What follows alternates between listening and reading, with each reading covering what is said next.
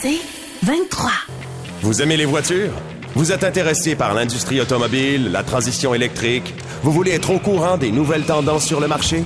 Voici Ça tient la route avec Benoît Charrette et Alain McKenna. Alors, bienvenue à une autre émission de Ça tient la route. Monsieur McKenna, mes hommages. Monsieur Charrette, bonjour. Alors, évidemment, autre émission variée. On est en plein salon de l'auto et j'ai rencontré là-bas des gens qui vont nous faire une entrevue aujourd'hui. Oui. Parce qu'il y a plein de petits kiosques.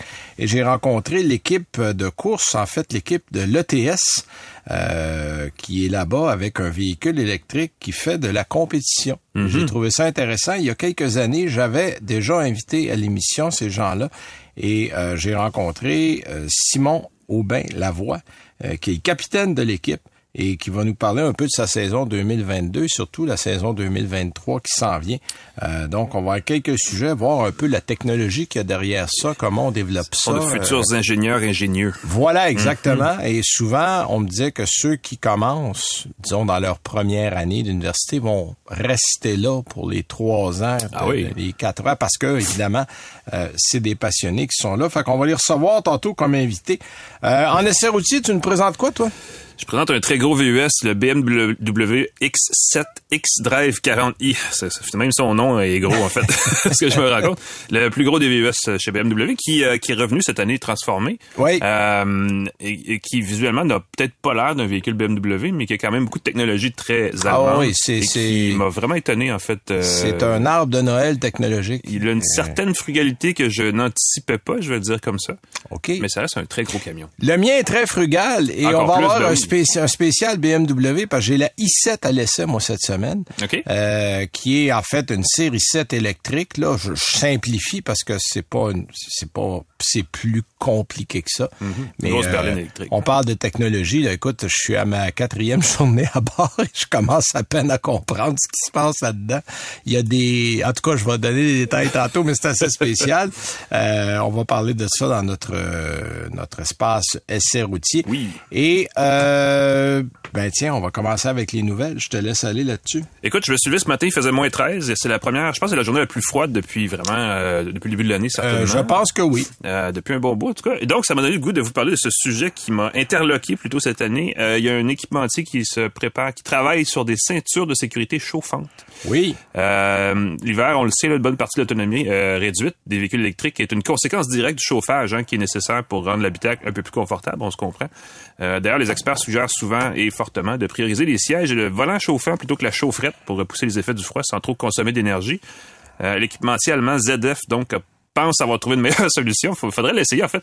Des ceintures de sécurité chauffantes qui, euh, selon ZF, là, euh, en faisant, ben, en faisant, en chauffant, évidemment, euh, permettraient de euh, augmenter de 15% l'autonomie des batteries d'une voiture électrique l'hiver comparativement aux méthodes actuelles de chauffage. Donc, ça aurait- pèserait moins lourd, si on veut, sur la, la- la consommation d'énergie. Exact. Euh, évidemment, pour un confort op- optimal plus immédiat, ce que ZF euh, explique, c'est qu'il serait évidemment préférable de combiner ceinture chauffante et siège chauffant. Euh, le meilleur moyen de se tenir Oui, au chaud. puis je dirais que la majorité des véhicules électriques ont déjà des sièges chauffants. Ben oui. Euh, donc, la ceinture. Puis là, ce qu'il faut dire, c'est que ZF, pour le moment, ils n'ont pas eu de commande d'aucun constructeur. Eux autres, ils ont inventé la patente. Exact. Puis ils se disent, bon, ben, à cette heure, on va, aller essayer, de- on va essayer d'aller vendre l'idée euh, aux constructeurs. Ben, c'est une bonne idée, puis euh, parce que justement, le meilleur moyen de se tenir au chaud, c'est de miser sur des points de contact chauffants. Ouais. Donc, de pas nécessairement avoir juste de l'air ambiant, là, mais de l'air ambiant chaud, c'est-à-dire. Euh, et en voiture, ben, c'est assez évident. Les sièges offrent la plus grande surface de contact avec le corps des occupants. C'est le principe du plancher radiant d'une chambre de bain, finalement. C'est exactement ça. Je sais pas pourquoi je pense à ça tout à coup. C'est relié, là. Il me semble que quand t'as les pieds au chaud, le reste du corps, finalement, ça va pas pire. Ouais. Euh, ce qui est le fun avec les ceintures de ZF, c'est qu'elles sont vraiment prêtes à être commercialisées. Tu dis, il n'y a pas encore d'entente euh, avec personne, Non. mais elles sont prêtes si quelqu'un est intéressé. C'est une conception assez simple, donc peut-être pas très coûteuse non plus à ajouter une voiture.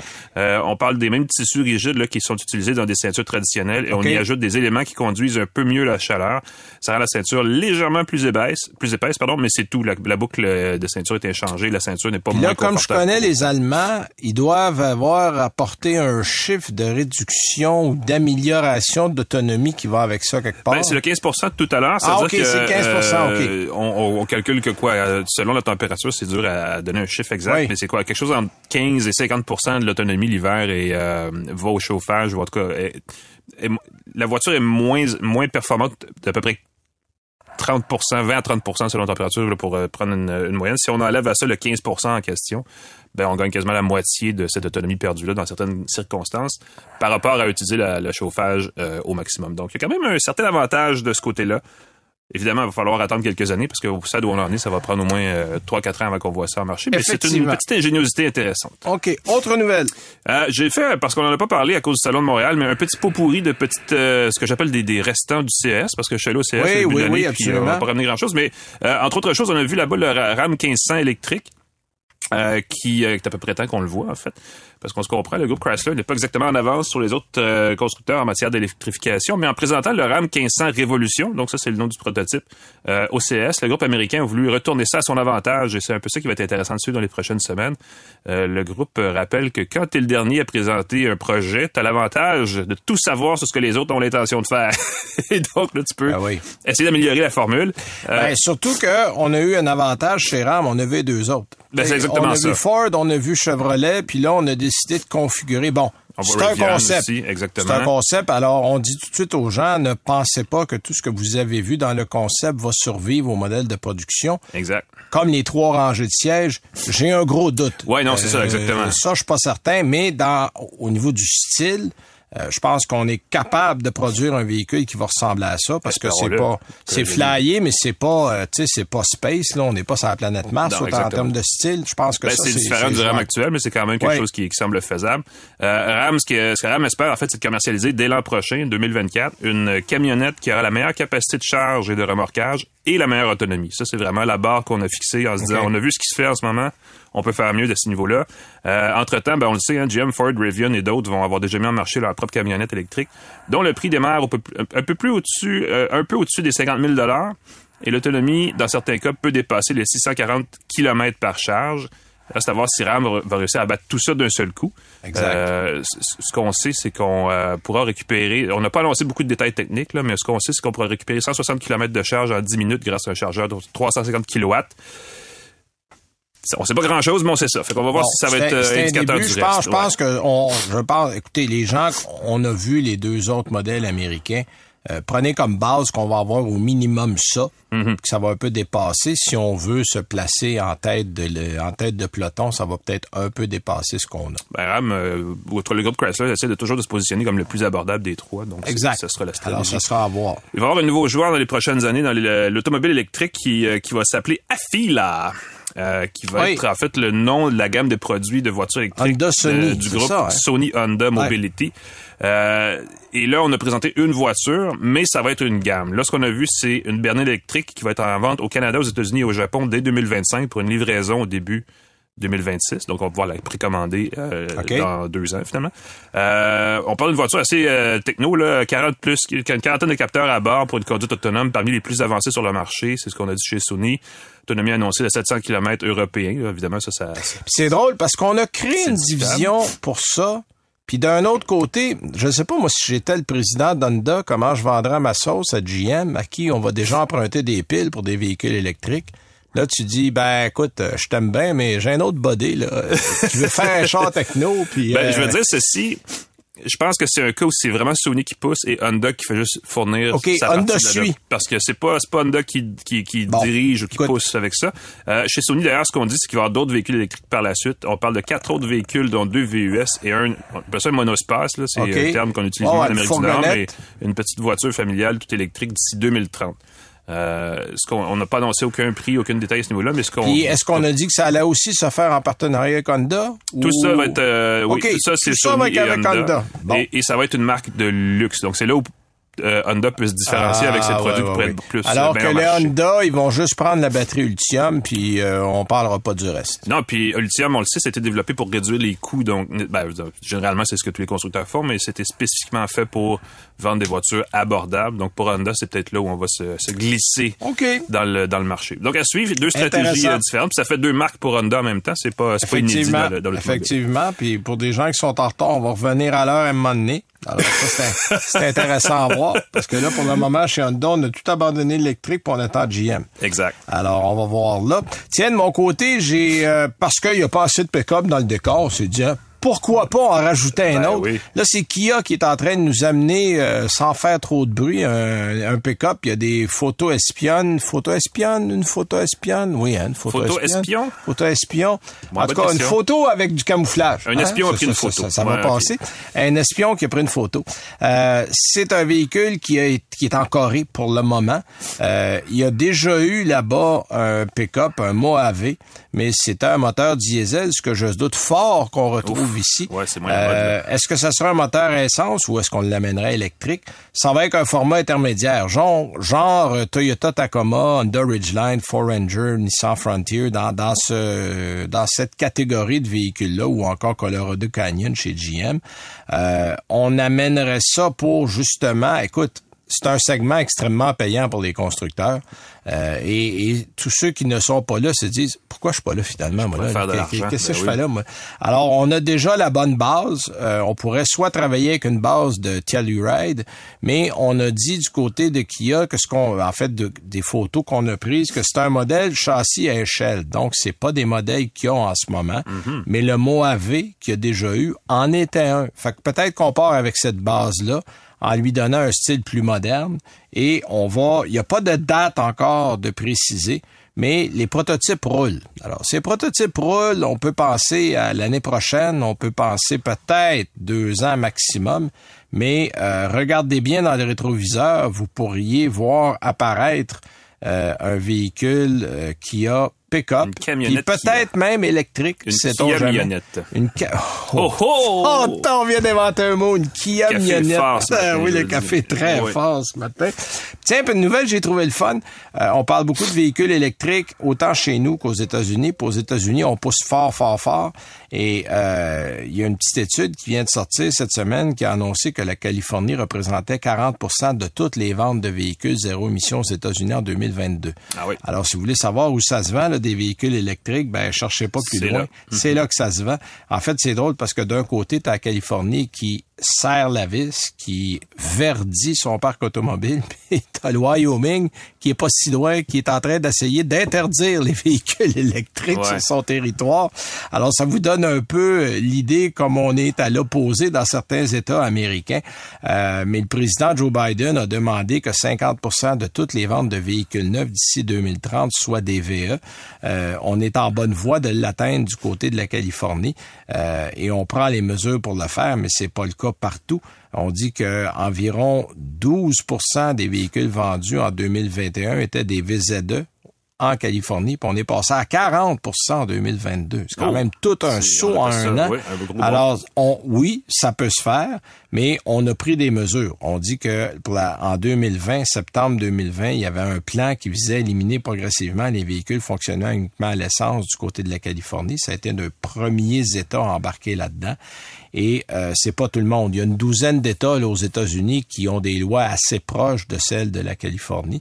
Mais il y a des beaucoup d'États encore. euh, Si on va au Texas, si on va, euh, bon, on parlait du Wyoming, l'Iowa, l'Idaho, les, les États de l'Ouest américain, là, euh, véhicules électriques, si vous en voyez un, prenez une photo parce que tabarnouche sont pas nombreux. Ben, une fois que la Californie, puis par exemple l'État de New York embarque, euh, c'est Ben, pas mal les, c'est ça, c'est les les deux gros États qui vont qui vont littéralement traîner le reste des États-Unis à ce niveau-là, mais ça sera bon de voir où on s'en va de ce côté-là. Alors voilà, ça résume un petit peu nos nouvelles. Euh, on va aller à une pause et on revient avec euh, notre notre invité de la semaine, euh, l'équipe de l'ETS et Simon Aubin Lavoie.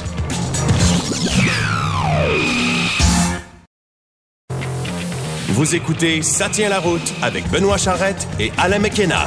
Tiens, on va parler course automobile, mais différente de ce qu'on connaît. Mhm. Euh, ça s'appelle la formule ETS. En fait, c'est des étudiants et étudiantes de génie qui sont évidemment passionnés par l'automobile, qui vont unir leurs efforts afin de concevoir et fabriquer une voiture de course de type monoplace.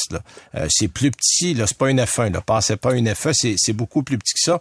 Mais le principe de base est le même. On a des pneus, des slicks, des pneus de course. Euh, c'est un véhicule qui est totalement électrique. L'objectif, évidemment, c'est de participer aux compétitions étudiantes, la formule SAE, la Society of Automotive Engineers. Euh, c'est une série d'événements. Il y en a un peu partout dans le monde. là. Je sais qu'il y en a une à Toronto l'année prochaine, mais on va en Allemagne, on va euh, en Europe un petit peu partout. Et pour en parler avec nous, on a le capitaine de l'équipe euh, de Formule ETS, Simon Aubin Lavoie. Salut Simon. Bonjour, ça va bien? ben absolument, merci d'être là. Écoute, parle-nous un peu d'abord comment de temps ça va prendre, par exemple, à concevoir un véhicule, parce que j'imagine que à chaque nouvelle année ou à chaque nouvelle faculté, on repart sur des bases euh, communes ou est-ce qu'on recommence avec un nouveau véhicule? Donc, notre, notre mentalité à la Formule ETS, c'est de toujours recommencer à zéro. Donc, euh, à l'automne, on commence euh, avec une page blanche, avec la conception. Euh, c'est clair qu'on prend les, euh, les leçons apprises, donc les lessons learned des années d'avant, pour baser notre design, donc pour baser notre conception de l'auto à venir. Mais on, euh, on s'assure de commencer avec une page blanche pour pas être euh, biaisé, puis commencer un, une nouvelle, un nouveau prototype à 100%. Puis la conception dure quatre mois, donc du mois de septembre au mois de décembre, on se concentre sur la conception du prototype qui va courir, qui va courser l'été d'après. OK, donc j'imagine que dans la première session euh, d'université, vous n'avez pas de compétition parce que tout le monde travaille sur la conception. Exactement, exactement. Il y a une compétition qui, euh, qui finit la saison à l'automne, euh, qui est à Toronto. Mais euh, sinon, les, euh, les compétitions majeures, les grosses compétitions se situent pendant la, pendant l'été. OK, donc, donc j'ai compris que le cycle de vie d'une voiture, c'est littéralement une saison. Donc, exactement. À chaque année, euh, nous, ce qu'on fait, c'est on refait une auto de A à Z. Oh, wow. Donc, on, à chaque année, on fait la conception, la fabrication, puis euh, tout ce qui est validation, testing, puis les compétitions durant l'été. Donc, tout ça sur un cycle d'un an. Donc, c'est un cycle qui est très, très rapide, euh, qui, euh, donc, on, travaille très fort à chaque année. bon, là, j'imagine, ma, ma question va être bassement monétaire, mais il y a des coûts, il y a des coûts qui sont reliés à ça et je sais que vous avez plusieurs commanditaires, dont des commanditaires québécois comme Bombardier qui sont impliqués là-dedans. Vous allez chercher vos batteries où? Avez-vous des ingénieurs qui sont déjà dans le milieu euh, de travail ou de conception qui vous donnent un coup de main? Raconte-moi une journée, comment ça fonctionne, puis euh, quel genre d'investissement ça demande pour le véhicule que vous avez? Ben, c'est sûr que la, la journée commence souvent, euh, on est tous des étudiants universitaires, donc on doit, on doit s'assurer d'aller à nos cours, de faire, Ah, ben, nos de faire nos laboratoires. Vous avez des cours finalement. Voilà, à l'école en plus, ben oui, c'est ça. Il faut aller à l'école.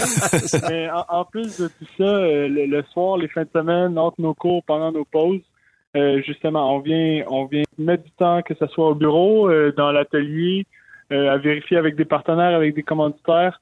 Euh, on reçoit beaucoup d'aide, que ce soit pour des, des services, des matériaux, euh, des, des conseils d'ingénierie, donc tout ce qui est temps d'ingénierie euh, de, de personnes d'expertise, que ce soit d'Alstom, de Bombardier, de Multimatic, euh, on va, euh, on a des conseils avec Avior pour tout ce qui est composé. Donc, on a des partenaires stratégiques euh, pour nous aider sur chaque partie de l'auto. OK. Puis, euh, c'est ça. Donc, une journée typique, ce, ce serait un mix entre le, le- le côté académique universitaire d'un étudiant normal, puis euh, en même temps, ben, que ce soit la conception, la fabrication, ou de sortir le soir pour aller tester le véhicule euh, dans des stationnements euh, de, de nos partenaires là où on a des ententes. OK.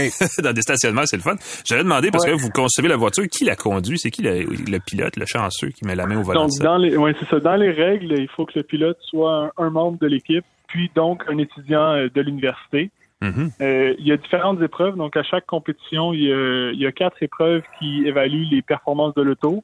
Donc, euh, une épreuve d'accélération où c'est une ligne droite, euh, le plus rapide, 75 mètres. Un skid pad qui mesure l'accélération latérale en faisant des figures en 8. En, OK, en force G, vous le faites voir en force G. OK, oui. Exactement. Ben, c'est sûr que c'est mesuré avec le temps, mais c'est euh, c'est ta force de G que tu peux être capable de, de tenir le plus. Absolument. Puis euh, en véhicule, en latéral, on est capable d'aller chercher jusqu'à 2.5 euh, force G, donc 2.5 Wow, G en latéral. la. Wow, c'est oui. beau, c'est beaucoup ça. Exactement, c'est Ah, assez impressionnant. Oui. Puis euh, après ça, il y a les, les styles de course un petit peu plus typiques avec un autocross, donc le tour le plus rapide avec euh, un circuit donné euh, qui change à chaque fois qu'on connaît pas. OK. Puis euh, un endurance, donc un endurance c'est le un- la course la plus euh, la plus demandante, Mhm. c'est la course sur laquelle on demande, on conçoit tout notre véhicule. Puis c'est une course qui dure 22 km. Donc c'est 22 km en continu où on peut pas euh, charger le- la, la batterie, on peut pas faire euh, aucune maintenance sur l'auto, on peut pas, euh, on doit s'assurer que tout reste intact. Sinon c'est un, euh, un, euh, une disqualification automatique. Quand vous, quand vous concevez le véhicule, est-ce que vous avez des, ca- des, des contraintes en termes de dimension de batterie, de capacité pour que tout le monde ait à peu près les mêmes morceaux aussi d'une université à l'autre? Exactement, exactement. Donc il y a, il y, a des- il y a des règles, un livre de règles de 150 pages. Ah, quand euh, même. qui, euh, exact, exact. C'est euh, un petit livre de règles pour s'assurer que majoritairement que tout le véhicule, tous les véhicules soient sécuritaires. Oui. Euh, il y a beaucoup, de- beaucoup de liberté côté ingénierie, côté innovation. Mais tout ce qui est, disons, euh, la, la, le voltage du batterie pack, on est euh, limité à, 4, à 600 volts. OK. Donc, on a, on a un accumulateur de 600 volts euh, pour, pour maximiser le- la, la force de notre, notre véhicule. Puis, euh, il y a des règles côté sécurité, tout ce qui est, euh, dont la, la largeur de l'auto, la longueur de l'auto, etc. Mais euh, c'est euh, ça, c'est des livres de règles qui sont différents en Europe puis en Amérique du Nord. Donc, il faut s'assurer de s'adapter Ah à... oui, puis vous de devez adapter, vous devez adapter le véhicule aux réglementations par rapport à si vous êtes en Europe, aux États-Unis ou au Canada, j'imagine. C'est exact, c'est exact. Donc selon selon la, la, la saison qu'on planifie. Euh, L'an passé, on a décidé de rester en Amérique du Nord. Donc la conception de notre véhicule a été faite en fonction du euh, du livre de, de règles d'Amérique du Nord. Ah oui, OK. Puis euh, avec une- une- les succès de l'an passé, euh, on a on a remporté trois des quatre compétitions en Amérique du Nord. Donc Wow. c'est euh, Félicitations. Ouais, pour une première année à compétitionner avec un véhicule électrique, on, on était fiers des résultats. Je comprends. Puis, euh, ouais, ouais, ça, un véhicule performant, c'est assez impressionnant. Fait que Un là, véhicule- là, t'es en train de me dire que ça vous a inspiré pour peut-être aller mettre le nez en Europe en 2023. Ben exactement. C'est sur quoi on travaille, c'est sur comment on a conçu notre véhicule euh, cet automne. Puis euh, on, on a conçu un véhicule qui va être euh, légal, donc il va pouvoir passer l'inspection technique, que ce soit en Amérique du Nord ou en Europe. Donc euh, le plan, c'est d'aller au Michigan l'été prochain, euh, au euh, Michigan International Speedway, Oui, euh, circuit mythique euh, au Michigan. Puis absolument. après, euh, c'est d'aller en Europe, donc aller en Europe, euh, d'en participer aux compétitions en Europe, que ce soit euh, les compétitions en Allemagne, au Hockenheim Ring, euh, en Hongrie, au Hungaroring. euh, il y a OK, donc en tout, des, Croatie, des, donc, des euh, circuits F1, le, le- Exact, exact. Absolument. exact. Donc, vous êtes, ça- vous êtes vraiment sur un circuit de course. Euh, Mm. Puis là, on se fixe quoi comme objectif en 2023, sachant qu'on a eu une année 2022, euh, disons, assez reluisante, là? Ouais, non, exact. Mais ce qu'on veut faire, euh, on veut, on veut ramener le, le nom de la Formule ETS euh, au, au, au niveau mondial. Euh, on veut premièrement assertir notre première place en Amérique du Nord. Mhm. Puis euh, après, en 2009, on avait fait un voyage similaire en Europe où on avait terminé euh, sixième euh, au monde en compétitionnant en Espagne puis en Allemagne, mais c'était dans la catégorie combustion. Donc, on n'a pas encore notre, fait notre nom de- du côté électrique.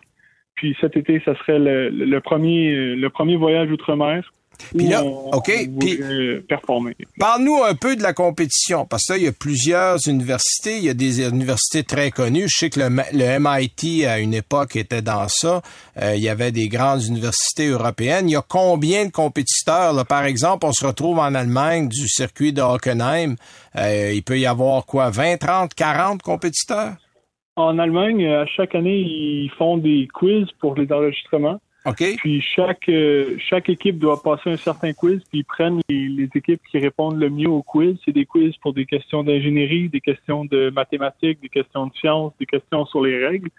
Puis euh, il y a toujours au-dessus de 200 inscriptions pour les quiz. Wow. OK. Puis euh, il y a seulement une 80 équipes qui sont à la compétition. OK. Fait qu'il y a- il y a déjà une présélection avant même de pouvoir se présenter là-bas, là. Exactement, exactement. Il y a au-dessus de, au-dessus de 800 équipes au monde qui sont euh, qui font de la Formule SAE dans les trois catégories confondues. Donc, euh, que je parle de la catégorie combustion, la catégorie euh, électrique, puis en Europe aussi, il y a la catégorie driverless, donc une catégorie avec ouais, sans, sans, pilote, exact. Exact. Donc c'est c'est toujours sur des circuits fermés avec des cônes de chaque de chaque côté, donc des circuits qui sont étroits. Puis euh, la catégorie driverless fait les mêmes épreuves que j'ai mentionnées un petit peu plus tôt, ouais. mais euh, sans, pilote, donc avec euh, un leader, une caméra, un ordinateur de bord. Ouais, ouais, ouais. qui sont, sont des véhicules autonomes finalement. Exactement, exactement. Là, si je te demandais, vous êtes combien dans l'équipe de Formule ETS pour la saison qui s'en vient? Donc en ce moment, on est autour de une trentaine d'étudiants. Puis quand on part en compétition, on part autour de 18. OK. Donc, euh, en fait, c'est un bon déplacement, là. Vous amenez pas mal de monde, là. Exactement, exactement. C'est tous des étudiants qui, soit pour travailler sur le tour, travailler, s'assurer que quand tout, dans les paddocks, ça fonctionne, toute les, la logistique derrière tout ça. Donc, c'est euh, faire, euh, faire fonctionner le tour, juste passer à travers l'inspection technique, ça prend quatre personnes qui connaissent extrêmement bien l'auto. Ça prend quatre pilotes minimum pour les compétitions. Donc, deux, chaque pilote peut faire deux épreuves que j'ai mentionné plus tôt. Donc, chaque pilote est limité à un nombre de, de participations aux épreuves. Mhm. Donc, euh, ça, ça, ça, augmente le, le, nombre de participants qui doivent venir en compétition. Puis euh, c'est un petit peu ça le principe. OK. Ben écoute, Simon, merci beaucoup pour ces bonnes informations. On va vous souhaiter une année 2023 ben à l'image ben de, l'année 2022. Puis on te fait une promesse, on, va se rappeler d'ici l'été pour voir euh, comment tout ça va aller.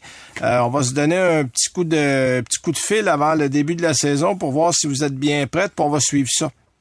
Parfait, mais ça fait plaisir. Merci beaucoup. Merci beaucoup. Je vais en profiter pour en glisser un mot. si, euh, si vous avez un intérêt à suivre la Formule ETS, on est présent sur tous les réseaux sociaux, que ce soit ah, ben, Facebook, Instagram, LinkedIn. Donc, vous pouvez euh, nous suivre sur, ces, euh, sur les réseaux sociaux. Bonne idée. Alors, le message est passé www.formuleets en un mot.ca pour aller sur le site. Vous pouvez suivre ça et sur Facebook, évidemment. Merci, Simon. Merci beaucoup. Bonne journée. Euh, break a leg, bonne chance. Alors, c'est Simon Aubin-Lavoie, euh, qui est le capitaine de l'équipe de Formule ETS, euh, qui prépare évidemment la saison 2023. Nous, on va une petite pause et on revient avec notre chronique École Auto et nos essais routiers.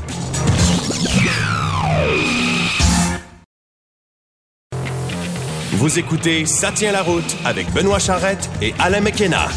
Avant de continuer, évidemment, pour nous écouter, très simple, vous allez sur le 985fm.ca dans la section balado. On est là chaque semaine, ça tient la route. Et vous pouvez aller sur euh, n'importe quelle plateforme où il y a des balados, on est là aussi, ou sur annuelauto.ca. Chaque semaine, on fait une mise à jour des émissions et vous pouvez aussi nous écouter là. Et on vous dit, abonnez-vous. C'est la façon la plus simple. Vous allez avoir un petit euh, blip quand l'émission est prête et vous allez pouvoir nous écouter. Un blip, hein? Un blip, ben, en tout cas, une avertissement, automobile, ben oui. Je cherchais un mot et c'est le premier qui m'est venu à la tête. euh, notre chronique Écolo Auto cette semaine, tiens, on nous envoie du côté d'Écolo Auto faire le palmarès des voitures électriques les plus vendues parce qu'on avait le palmarès des véhicules les plus vendus au Canada. Sans surprise, c'est encore une fois le F-150 pour la 57e année consécutive dans les camions. Je pense ça fait 13 ou 14 ans dans véhicules toutes catégories confondues. Euh, et du côté des véhicules électriques, c'est Tesla qui obtient les deux premières places. Mm-hmm. On a la Tesla 3 qui a vendu 14 400 unités au Canada en 2022. 8 000 pour la Tesla modèle Y. Fait qu'il y a quand même, vous le voyez, là, déjà une très bonne différence. Là, c'est du simple au double ou presque. Là, il y a 6 000 de plus. Troisième, Ford Mustang Mach-E. 6048 unités. Euh, Hyundai Kona EV 5665. Hyundai Ioniq 5 5037.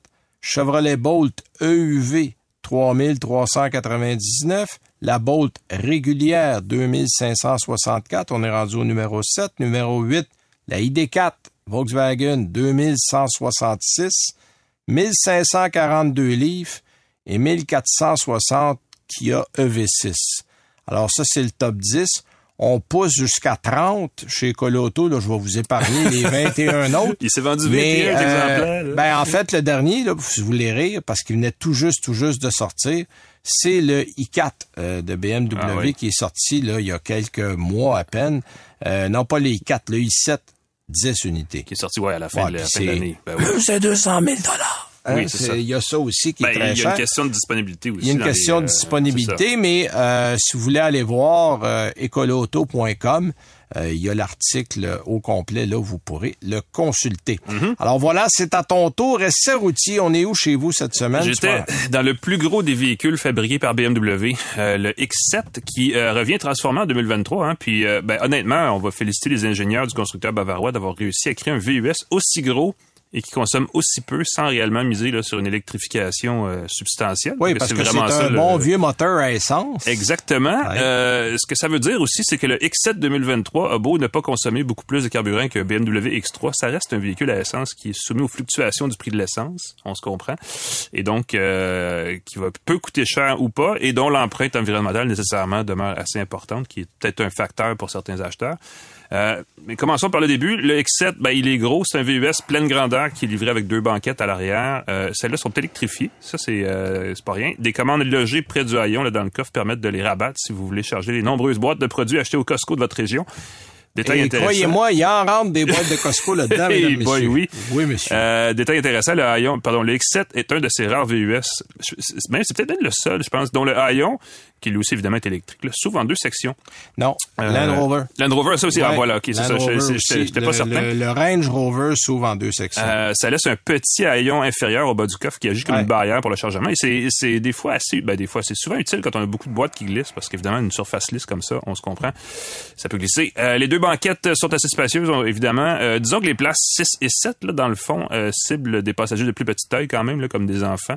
Euh, on trouve cela dit partout des ports USB-C là pour les iPhones, Nintendo Switch et ce genre d'accessoires de divertissement qui rend ah les enfants beaucoup côté plus techno, côté techno, on est gâté. là. Ah oui, mais hein, écoute, il y en a aussi beaucoup en avant. Il y a des écrans panoramiques derrière le volant et au haut de la console centrale là, qui sont très agréables à regarder et qui peuvent être personnalisés à souhait. Même les cadrans derrière le volant peuvent être personnalisés dans l'apparence. Euh, C'était intéressant. Ça donne vie à l'interface iDrive 8 de BMW là, qui, Ouais. euh, qui- qui contrôle entre autres le système multimédia, euh, qui n'est pas magique, n'est pas parfait, mais qui s'améliore d'une génération à l'autre, qui s'en vient euh, assez intéressant. Bravo pour ça.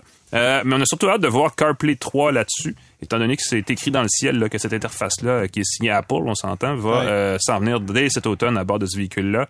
Probablement via une mise à jour logicielle. C'est pas une raison pour s'empêcher de l'acheter tout de suite. Il va y avoir une mise à jour plus tard, puis ça va le- l'offrir. Ce qui va être particulier, c'est que ça va permettre de perso- personnaliser aussi les cadrans justement derrière le volant. Et euh, tout ça va euh, mieux s'intégrer avec l'iPhone. Euh, toujours dans le rayon des technologies, notons l'aide à la conduite avancée intégrée au véhicule qui conduit à votre place, mais qui oblige à tenir le volant tout temps, ce qui est une bonne affaire parce que la hauteur élevée de la caisse du X7 fait qu'on voit mal ce qui est à proximité du véhicule. Et quand le pilote semi-automatique, appelons-le comme ça, quand il décroche, ben il faut être aux aguets sur le champ parce qu'effectivement, ça peut mal finir vite. C'est toujours un- une espèce de, de zone de... on sort un peu de la zone de confort des, euh, des systèmes de conduite euh, comme ceux-là. Quand on, on décroche sans trop avertir, il faut, Ouais. faut être prêt. Ouais, Euh, puis évidemment, c'est énorme, puis ton le, le, le, centre de gravité est très élevé là-dessus. Fait qu'il faut, faut, faut être réveillé, disons. Exact. Ben justement, c'est un gros VUS. Euh, on n'attend pas une performance débridée de la mécanique non plus, mais son comportement est quand même bien ficelé. Euh, on a dans la version de base là, une puissance Oh oui. de 375 chevaux sous euh, l'accélérateur. et Ça un roule couple- très doux, hein? C'est incroyablement Ah, doux. oui, Euh, le couple à 383 livres-pieds euh, suffit aussi à produire une bonne accélération, là, peu importe les conditions. Je pense qu'on parle d'un 0-100 en 4,8 secondes pour un véhicule comme ça, ça n'a aucun bon sens. Il y a un V8 aussi en option, mais à mon très humble avis, là, le 6 cylindres biturbo de 3 litres, qui est le, le- le moteur de base. Et Le meilleur V8, choix. lui, boit un petit peu plus. Oui, puis c'est un- c'est une plus vieille euh, technologie, disons-le Ouais, comme ouais, ça. ouais. Euh, le 6 cylindres a droit aussi à un accumulateur, euh, une petite batterie là qui permet d'éteindre le moteur au feu rouge, ce qui qu'on appelle ça du mild hybrid en anglais, donc c'est pas, Oh, pas une grosse affaire, mais en ça fait, fait, tu prends la relève en roue libre aussi sur l'autoroute. C'est pour ça, c'est pour ça que sur l'autoroute, la consommation est si bonne parce que l'hybride en roue libre, c'est-à-dire quand vous êtes à vitesse constante Mhm. ou régularisée sur l'autoroute, l'hybride embarque, puis vous allez voir votre consommation baisser de façon assez impressionnante. Ben, c'est vraiment ça l'élément pour moi parce que euh, j'ai obtenu sur une semaine de conduite extrêmement variée là, 11,6 euh, litres au 100 km de consommation moyenne, ce qui pour ce véhicule-là est exceptionnel. Oui, pour une affaire qui dépasse les 2 tonnes. Là. Exactement, parce qu'on parle d'une catégorie de véhicules où la moyenne est vraiment supérieure aux 15 litres au 100 km en termes de consommation. Donc, on a vraiment fait mieux. Euh, difficile donc de, ce côté-là de trouver des défauts au X7 2023, si ce n'est évidemment qu'on lui préférait le iX tout électrique, qui est un autre VUS chez BMW y compris le XM60, qui est la version plus haut de gamme, surtout que pour le prix de détail, qui est de, pour le cas du X7, entre 108 000 et 129 000 dollars, et qui grimpe, j'ai remarqué ça, à 171 000 dollars en version ah Alpina. Oui, je sais.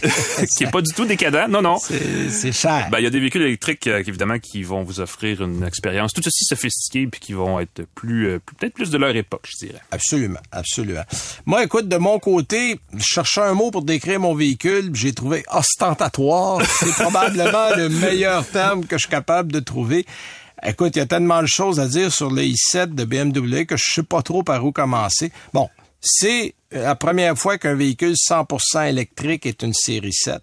Euh, et je pense qu'à court terme, la série 7, comme on la connaît avec un moteur à essence, va faire partie du passé. Mm-hmm. Parce que c'est vraiment une série 7. Là. Ça ressemble à une série 7.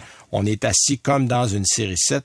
Il y a autant, sinon plus, de technologie que dans la série 7 et c'est aussi rapide que la série 7. Là. On parle d'un, écoute, il y a 544 chevaux euh, qui est produit par un moteur qui fait euh, plus de 100 kWh, euh, 105 si ma mémoire est bonne, 5,39 euh, mètres de long. C'est pas long, c'est bien long. Là. Une, une, série, une classe S de Mercedes fait 5,18 mètres. Puis c'est déjà un long véhicule, c'est encore plus long que ça écoute, à bord, il euh, y, a, y a, écoute, la technologie là-dedans, j'ai pas fini, là, je suis en train de l'essayer, puis il y en a moitié encore que j'ai pas vu.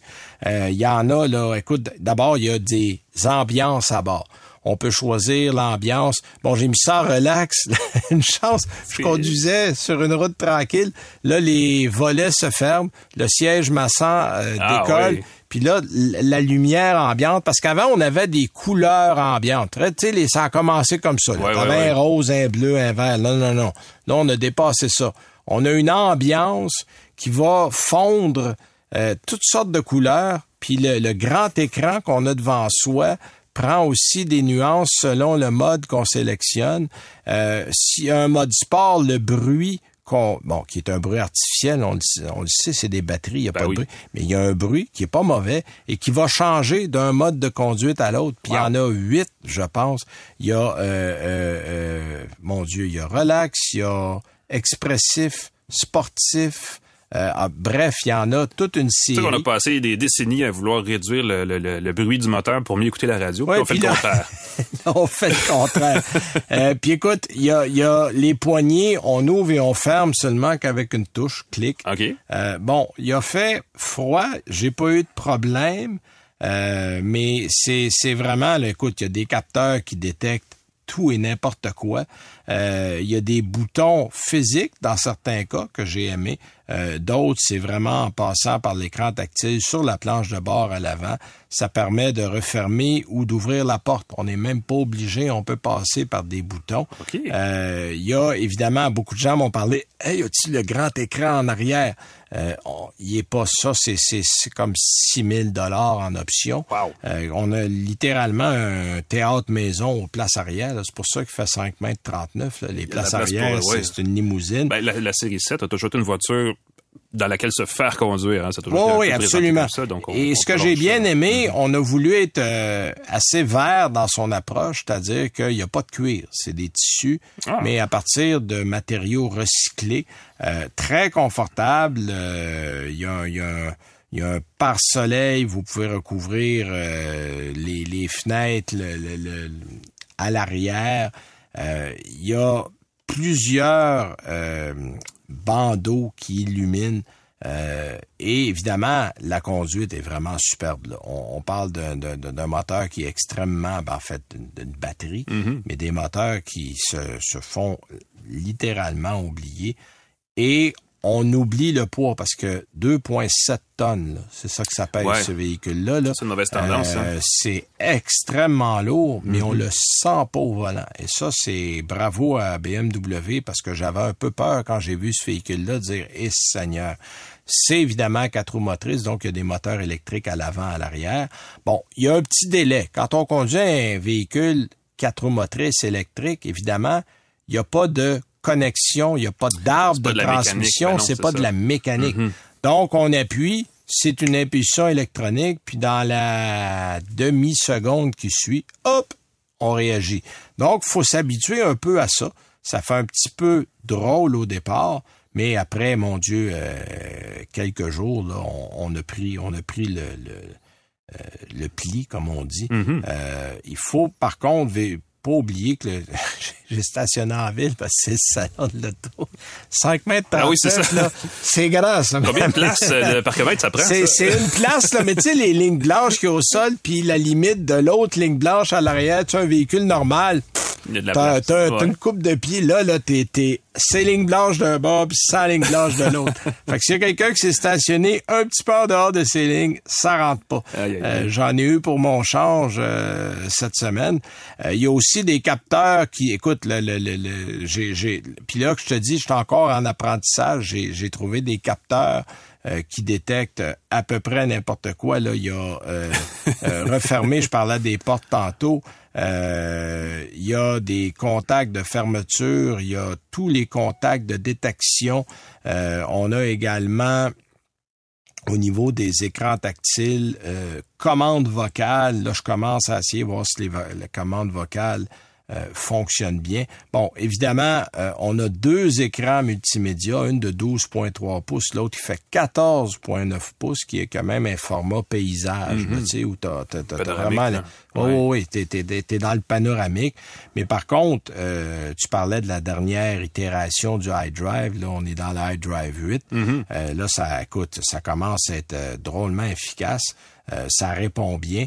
Évidemment, c'est un peu distrayant. Tu sais, si tu veux travailler tes modes, euh, là, écoute, faut quitter les yeux de la route. Je l'ai fait un, là, j'ai dû quand même peser sur un pour le fun, là. Sauf que là, ton auto s'adapte. Fait que là, j'ai trouvé ça drôle parce qu'en mode relax, pour les gens à l'arrière, le siège du passager à droite s'avance. Ah fait que là, là, faut être bien sûr qu'il n'y a pas personne qui est, assis à ta droite parce qu'il va se faire écraser les genoux. Surpris, ben oui. Euh, donc, tu sais, c'est toutes des choses qu'il faut voir. On l'apprend. Mhm. Bon, évidemment, quand je dis ostentatoire, euh, avec les équipements que j'ai dans l'option dans le véhicule à l'essai, on approche les 200 000 Je sais pas si tu me permets de comparer ton iDrive 8 avec le mien dans le X7. Ah ouais, Tu sais, c'est ça, j'ai le même écran panoramique de sais pas combien de 10-12 pouces, là, puis c'est très large. Hein, c'est vraiment oh deux fois large euh, par rapport à un écran normal. Et il y a tous les réglages de climatisation qui, partent qui partent du siège chauffant euh, conducteur au siège chauffant passager. Puis là, tu as les climatisations, euh, différents réglages à travers ça. Tu as comme huit contrôles différents. Mais l'écran, il est super large. Et pourtant, le 7 et 8e réglage déborde comme de l'écran. c'est ah comme s'il n'y avait pas prévu. C'est tellement large et ils font plus large encore dans l'interface logicielle. C'est comme s'il avait, avait pas pensé à ça en faisant le logiciel. Non, il y a, comme je te dis, oui, oui, il y a encore, il y a encore des choses à peaufiner. Mais euh, franchement, pour quelqu'un qui veut quelque chose qu'on ne verra pas beaucoup, euh, vous êtes dans l'exception qui confirme la règle, mm-hmm. c'est-à-dire que ces véhicules-là vont euh, avoir vraiment des adeptes. On peut espérer de 580 à 500 km d'autonomie. Là, évidemment, c'est l'hiver. J'étais à 94% quand je l'ai ramassé. J'étais à 390. Est-ce que les PDG de compagnie vont aimer leur limousine? Ben, si en arrière, ils vont l'adorer, je suis mhm. convaincu. Ça va être plus, moins évident au volant. Alors voilà, ça termine nos essais de la semaine. Merci à Jean-Christophe Ouellette qui était là. Merci à Simon Aubin-Lavoie, notre invité. Merci Alain. Merci Benoît. Nous, on se retrouve la semaine prochaine et on va probablement jaser avec Normand Mousseau d'une étude qui a été faite sur les capacités d'Hydro-Québec à endurer les véhicules électriques dans l'avenir. Les véhicules électriques, ouais. Passez une bonne semaine. On se parle bientôt. Salut.